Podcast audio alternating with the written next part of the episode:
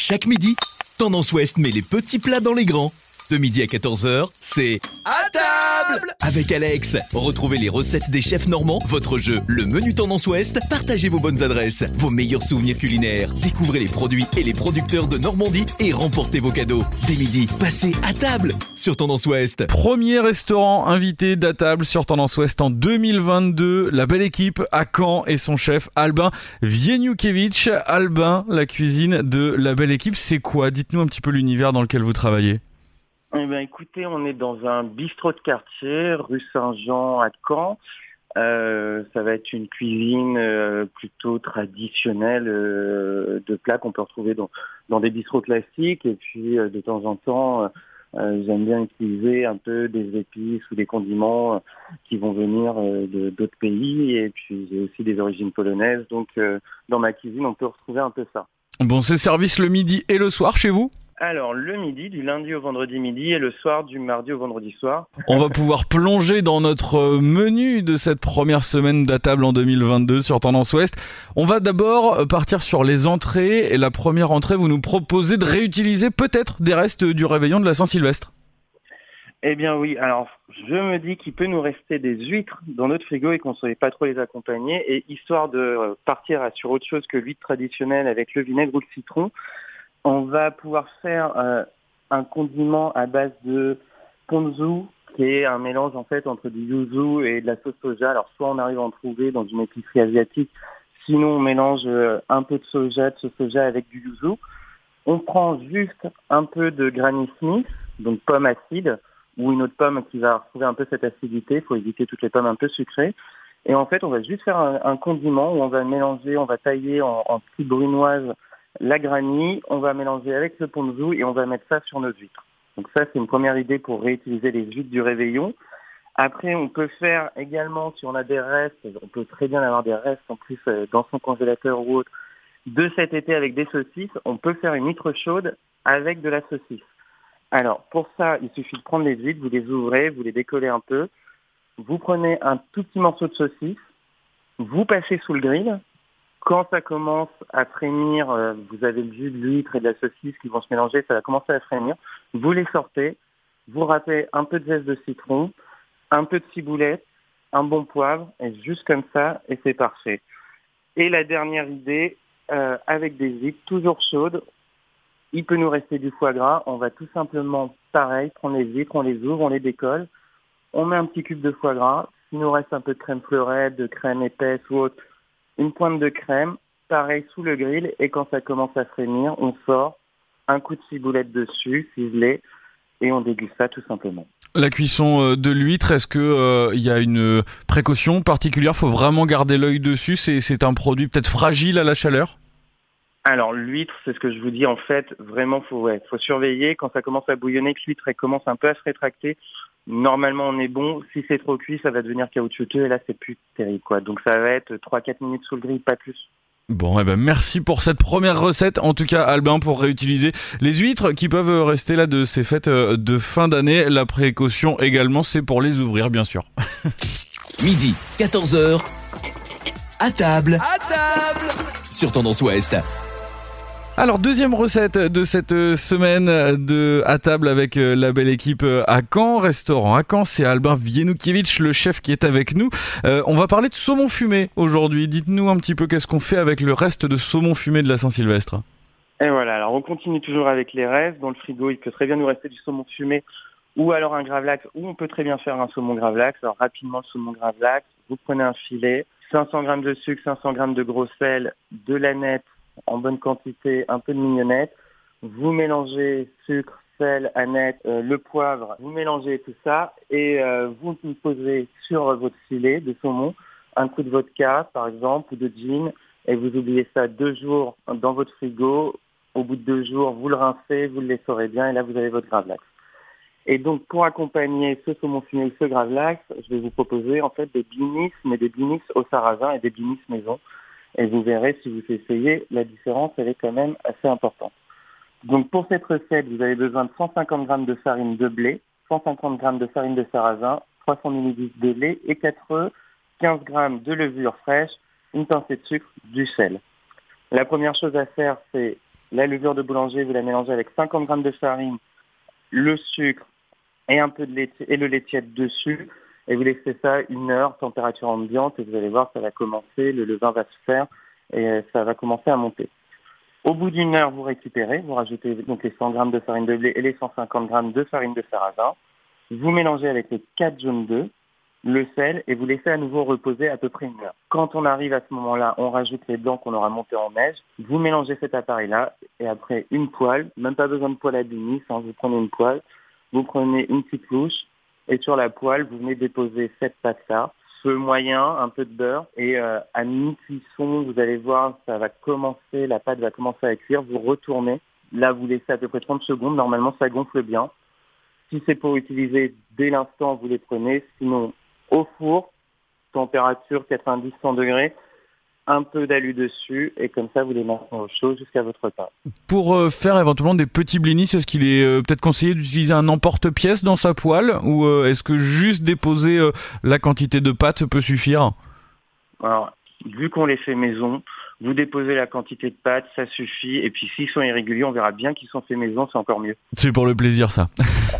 en, ensuite, pour le dressage, on pose directement le gravlax de saumon sur le blinis, c'est ça ? Vous pouvez poser le gravlax de saumon sur le blinis. Vous pouvez faire à côté en fait une petite crème que vous montez, vous pouvez rajouter un peu de réfort dedans ou des zestes de citron. On trouve aussi, on peut avoir encore des œufs de limpe ou des œufs de hareng fumé ou des œufs de saumon que vous mélangez avec la crème. Vous venez mettre ça sur le blinis, un peu de saumon. Si vous avez de l'aneth qui vous reste, vous mettez un peu d'aneth et normalement tout ça se marie très bien. Bon ben voilà, on le voit hein, depuis hier avec les huîtres, aujourd'hui le saumon en cuisine, rien ne se perd, rien ne se crée, tout se transforme, on peut tout réutiliser. Exactement. Midi, quatorze heures. À table, avec Alex sur Tendance Ouest. Bon, pour la troisième recette de cette semaine sur Tendance Ouest avec le restaurant La Belle Équipe, rue Saint-Jean à Caen, on va parler poitrine de porc, Albin. Je vais faire une poitrine de porc et je vais rendre hommage à un ami qui m'a appris la recette qui s'appelle Shimon Richelik et qui a un restaurant à Cracovie et c'est de lui que je tiens la recette et je lui ai demandé parce que je l'ai trouvé plutôt pas mal. Donc pour cela, il va vous falloir une poitrine de porc, à peu près un kilo, un kilo deux, fraîche, ou si vous n'en avez pas, vous prenez un travers de porc. Et là, vous augmentez un peu les quantités puisqu'il y a les os. Et euh, donc, il faut plutôt tabler sur un virgule six kilos. Il vous faut également de l'anis étoilé, à peu près trois, du poivre, une dizaine de grammes de poivre, deux à trois échalotes, deux à trois euh, gousses d'ail, deux cent cinquante millilitres de sauce soja. Sauce soja, prenez-en une bonne. Ça coûte un peu plus cher, mais au niveau du goût, c'est quand même différent. Il va vous falloir une bouteille de vin. Alors, soit un vin blanc, soit un vin orange. Euh, personnellement, j'utilise plutôt du bio, du nature. Et le jus d'un citron. Là, vous allez commencer en fait à prendre une grande poêle dans laquelle va pouvoir tenir la poitrine. Vous mettez l'huile, les aromates et vous faites ça griller un peu pour aromatiser l'huile. Une fois que c'est fait, vous prenez votre poitrine, vous allez la marquer en coloration des deux côtés. Donc c'est, il ne s'agit pas de la cuire, juste vraiment marquer en coloration. Là, c'est un simple aller-retour, quoi. Un aller-retour, histoire que ça grille un peu, ça ramène du goût. D'accord. Une fois que vous avez fait ça, vous prenez un plat qui va aller au four et qui a des rebords assez hauts. Vous mettez la poitrine, vous versez euh, également euh, tout ce qui est anis étoilé, poivre. Vous versez dessus la bouteille de vin blanc, la sauce soja, les deux cent cinquante millilitres. Si on est un peu juste au niveau de la hauteur, on peut compléter avec de l'eau. Le four, cent quarante degrés, et là vous êtes parti pour quatre bonnes heures de cuisson. C'est pas grave si ça reste un peu plus longtemps, tant qu'il y a du liquide, ça craint rien, et c'est vraiment une cuisson longue pour ça vienne temps. Une fois que la cuisson est terminée, vous laissez reposer, vous y touchez pas trop parce que ça peut se déliter si vous la prenez à chaud. Une fois qu'elle est froide, la poitrine, vous la retirez, vous récupérez le bouillon en fait de cuisson et on va faire un jus avec. Alors pour faire le jus, vous passez au chinois pour garder juste euh, le liquide sans les aromates. Vous faites à côté de ça un beurre manié. Beurre manié, c'est tout simple, c'est un peu de beurre fondu avec autant de beurre que de farine et c'est ce qui va vous permettre de lier la sauce. Vous mettez le bouillon à chauffer dans une casserole, vous versez un peu de beurre manié et vous allez voir, ça va épaissir et vous, vous versez autant de beurre manié qu'il y a besoin pour que ça épaississe bien. C'est vraiment en fonction de, du liquide qui va vous rester. Et juste à la fin, pour finir, une fois que vous avez euh, ce jus à bonne consistance, je rajoute une cuillère de miel. Alors le miel, plutôt du miel français, c'est quand même mieux. On a la chance en Normandie, on a quelqu'un qui s'appelle Patrick Chollet, qui est à Bélem, qui nous fait un très bon miel qui s'appelle, alors c'est le Cadre Noir, et donc il a un très bon, très bon miel de fleurs de carottes.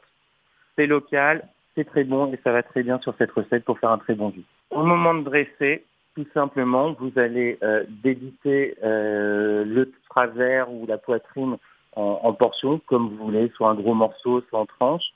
Et là, on part sur un four à deux cent trente à deux cent quarante, plutôt position grill, vous mettez à mi-hauteur, et vous allez voir, euh, en fait, le, le comment dire, la couenne qui est dessus va finir par colorer, et à l'oreille, en fait, on entend très bien, ça fait des petits clops, c'est, c'est la couenne qui est en train de, de griller, et la couenne va devenir croustillante, et en dessous, vous aurez la viande fondante.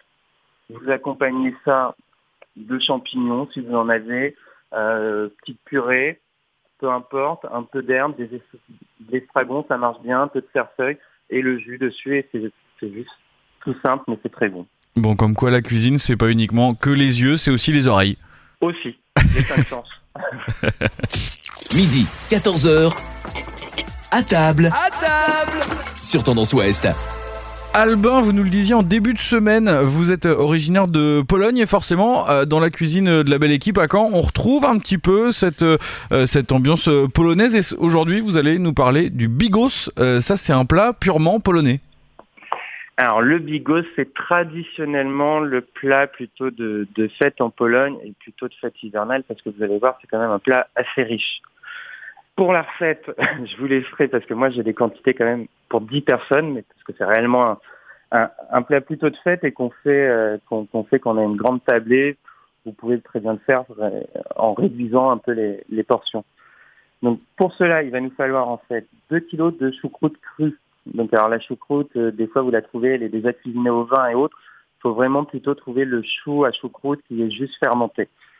Il va nous falloir un kilo d'épaule de porc, cinq cents grammes de lard fumé, trois cents grammes de saucisse fumée. Alors, on va pouvoir prendre de la morteau ou, ou un équivalent, puisqu'on ne trouve pas exactement la, la même charcuterie que, qu'on pourrait avoir là-bas.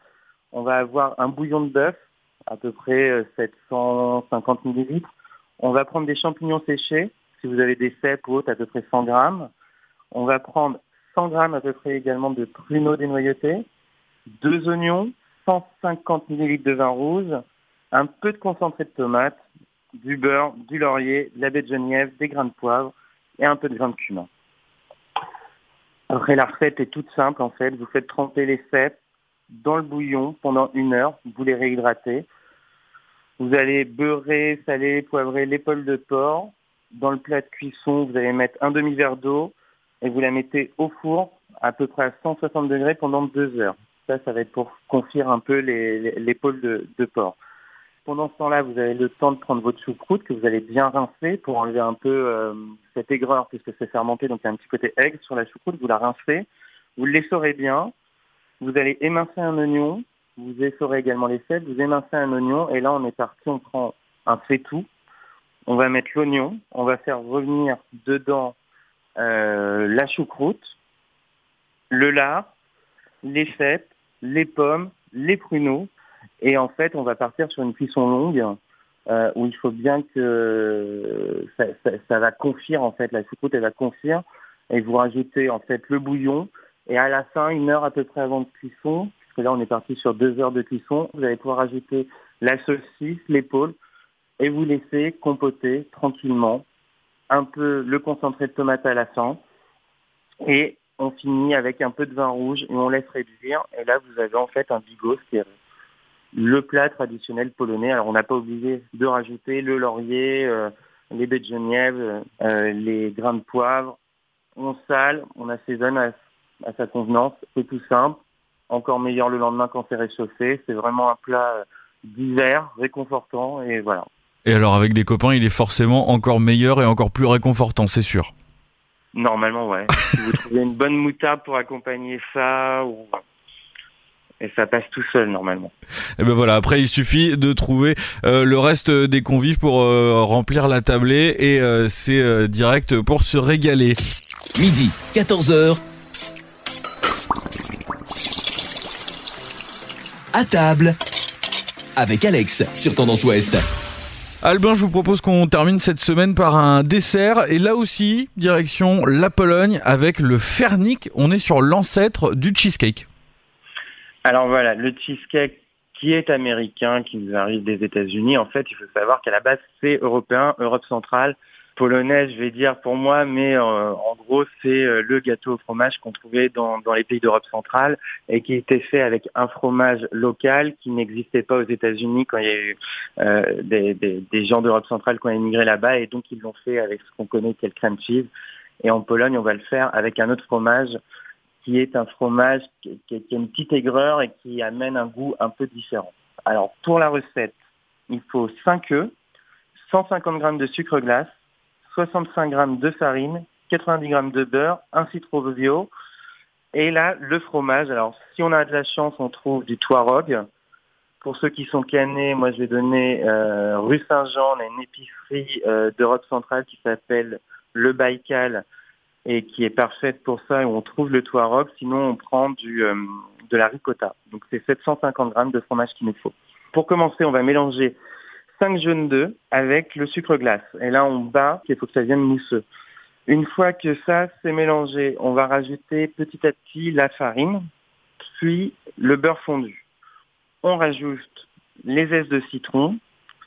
Et là, on va prendre notre fromage twaróg ou ricotta qu'on va essorer s'il reste un peu de, de, de liquide et qu'on va émietter. Alors, ça, ça reste un fromage qui s'émiette et qui ne sera jamais euh, très, très lisse. Donc ce fromage-là, on le rajoute au mélange précédent et on va avoir quelque chose qu'il faut, qui ne sera jamais lisse en fait. Il ne faut pas s'inquiéter, il, il restera toujours un peu de grumeaux, mais c'est le fromage qui est comme ça. On peut rajouter à ce moment-là, si on a euh, des morceaux d'orange confit, du raisin. Chaque famille a un peu, euh, un peu sa recette et il euh, y, y a un peu débat sur orange ou pas, raisin ou pas, donc chacun fait comme il l'entend. Cet appareil-là, on va rajouter les blancs en neige, les cinq blancs en neige euh, dedans. Toujours blanc, plutôt bec d'oiseau, que ça se mélange bien. Là, on va essayer de prendre un moule. L'idéal, c'est un moule en fait avec les, le bord amovible. Sinon, un moule à manquer, il faut que ça faut que ça ait un bord assez haut. On va y aller avec euh, un papier sulfurisé qui va bien venir épouser la forme du moule. Et là, on rajoute l'appareil, on met l'appareil et cuisson au four cent soixante à cent soixante-dix degrés et on est parti sur euh, une heure quarante-cinq, deux heures de cuisson. Ça va commencer à brunir et là faut pas s'inquiéter, faut que ça soit une couleur euh, br- vraiment brun euh, type euh, rebord de biscotte au niveau de la couleur sur le dessus pour que ça soit bien cuit. Vous le sortez, vous laissez reposer. C'est un gâteau, moi je préfère le manger quand même assez frais, donc on peut même le mettre au frigo. Et euh, ça, derrière, vous l'accompagnez avec euh, soit un coulis de fruits, euh, euh, des morceaux d'orange ou autre. Eh ben, merci beaucoup Albin Wieniukiewicz, on le rappelle, chef de La Belle Équipe à Caen. Euh, ça se passe deux cent trois rue Saint-Jean pour venir goûter tous ces plats. Euh, service le midi et le soir. Hein. Exactement. Eh bien écoutez, on viendra forcément goûter tout ça chez vous à La Belle Équipe. Merci Albin. Merci. Podcast by Tendance Ouest.